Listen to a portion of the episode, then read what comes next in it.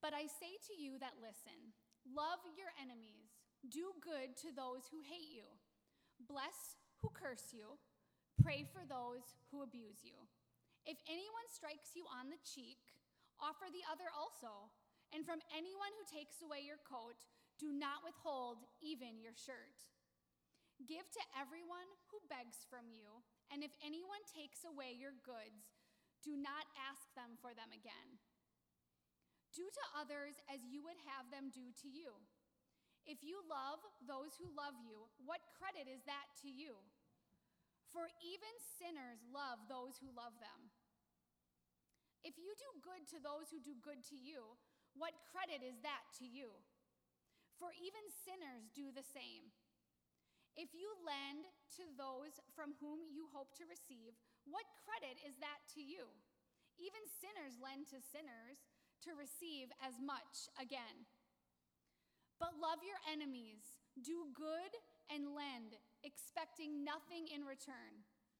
Your reward will be great, and you will be children of the Most High, for he is kind to the ungrateful and the wicked.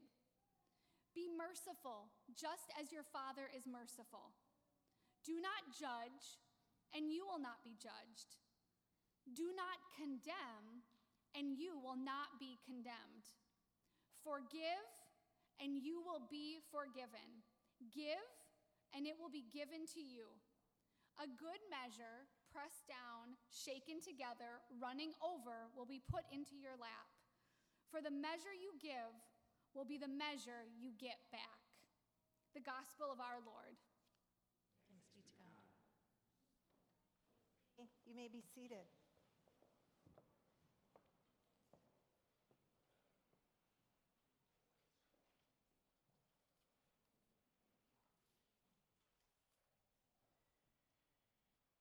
This is the assigned scripture reading in the Revised Common Lectionary. So, this story is being read and preached across the world today. I wonder how it comes to the people in Barron, Wisconsin, the place where Jayme Closs lives. In October, in the middle of the night, a man broke into her house. Her parents were killed, and she was kidnapped until her escape this January. Her abductor was a stranger living in the area, which even breathes more fear into her story. I wonder how this scripture gets heard in the churches in Washington, D.C., where immigration and its policy are being debated by our elected officials. Elected leaders who look across the aisle and see an adversary instead of a colleague. We live in a world where people with differences are made out to be enemies. We live in a world where many believe what you see is what you get, and that there's only so much to go around. We live in a world of impossibilities. Love your enemies, do good to those who hate you, bless those who curse you. Pray for those who mistreat you, Jesus tells us. My God, Jesus, how are we going to do this? We cannot forget the context in which Jesus is teaching. Crowds of people follow him. The poor, the ill, the grieving, the outcast, the lame, and demon possessed are coming close to hear a word of hope and to be healed. They come in droves to hear that maybe there is something else to this life than just the place where they are at. But what they hear from Jesus surprises them.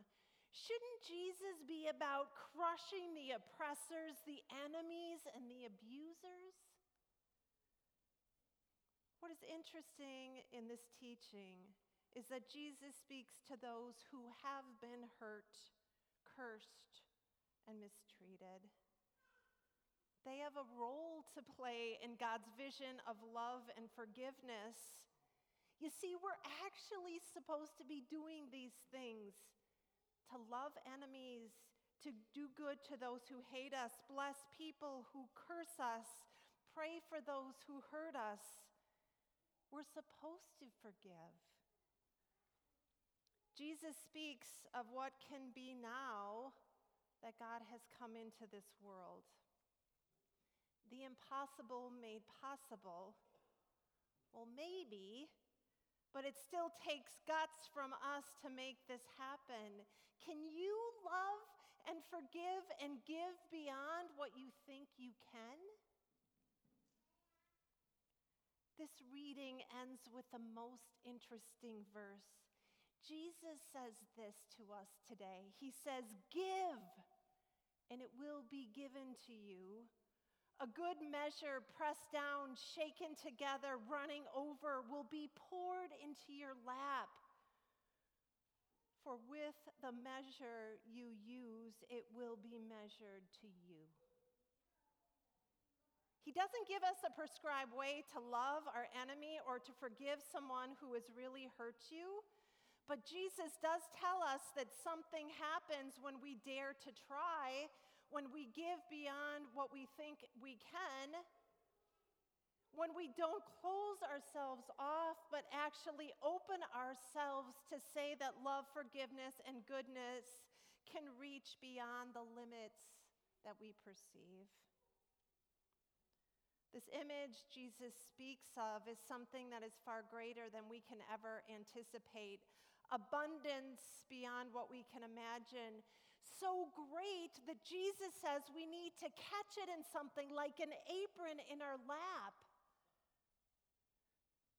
And this abundance does not come by some bold, heroic act of our own, but because God chooses to aid us in our forgiving, taking our groans, our tears, our turn back, our closed hands, our truth telling to create something from that which is something beyond what we could have done on our own marriage.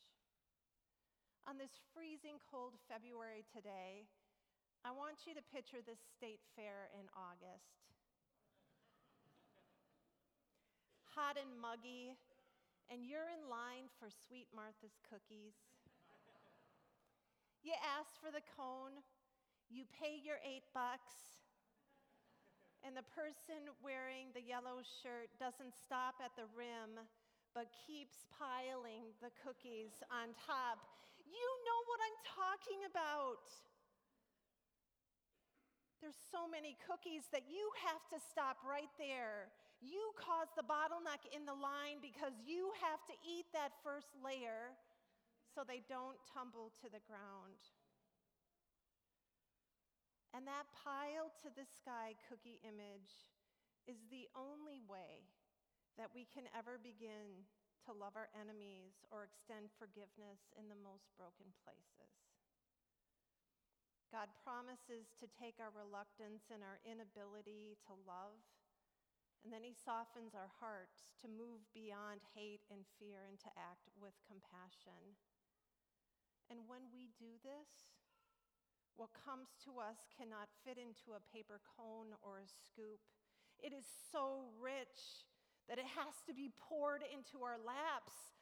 So now we hold it, it becomes a part of us, and we have to adjust our postures because we're forever changed.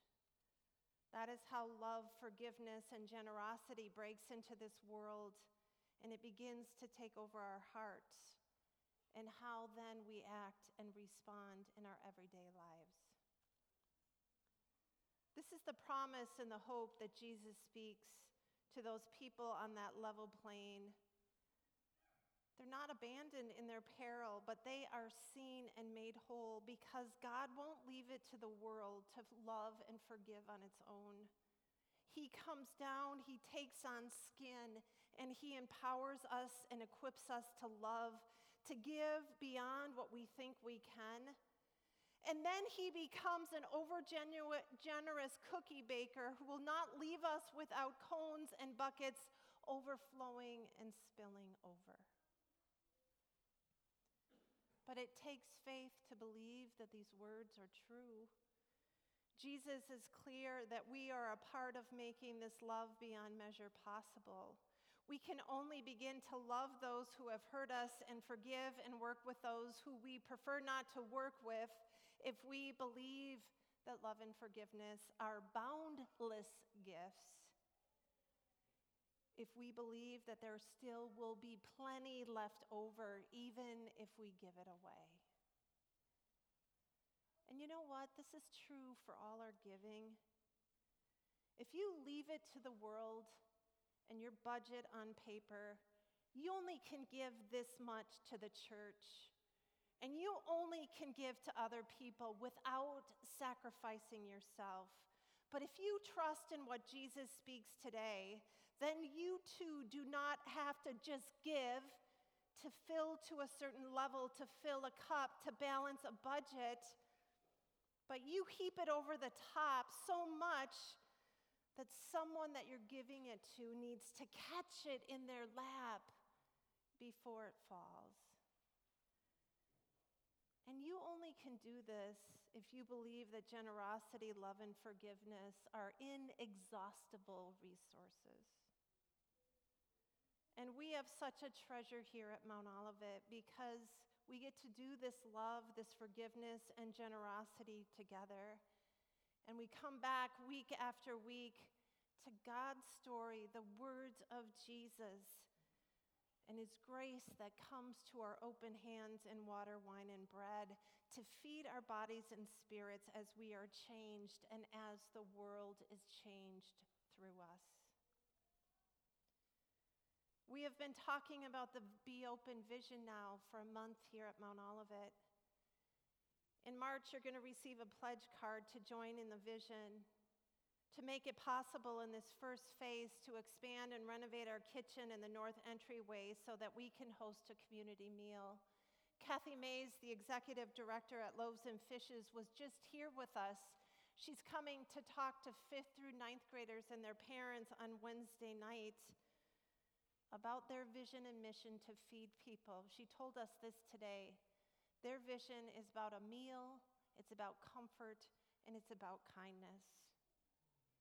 We want to strengthen our partnership with loaves and fishes as we feed body, minds, and spirits right here in Plymouth. Some people have questioned will anyone come to a meal here? Some people have doubted that we, on our own merits, without debt, can raise $500,000. What do you think Jesus would say to those questions today? It is clear, though, if we hold back from love, from forgiveness and generosity, why then would we expect extravagance in return? If we don't give, what will we miss? We cannot do this ourselves. God comes to us in our stinginess and our limits with a word of promise. Do you hear it? There's anything that I ask of you, I ask you to linger in verse 38 for a while. It's an image that Jesus speaks that has really changed me. And maybe it's one that we can take on now as a community.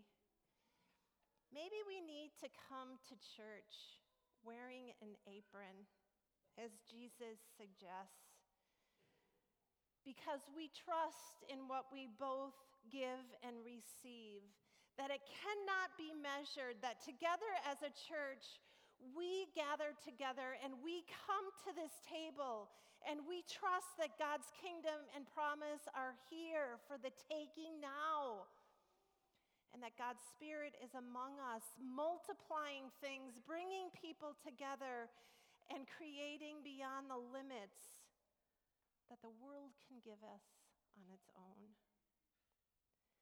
And so I invite you today come to the table and simply open your hands and be ready to catch all that is coming to you this love this forgiveness, this generosity that comes from God. And may we then be known as apron people in this world, ready to give beyond what we think we can, because we know that that message of hope and promise and abundance is meant for all people.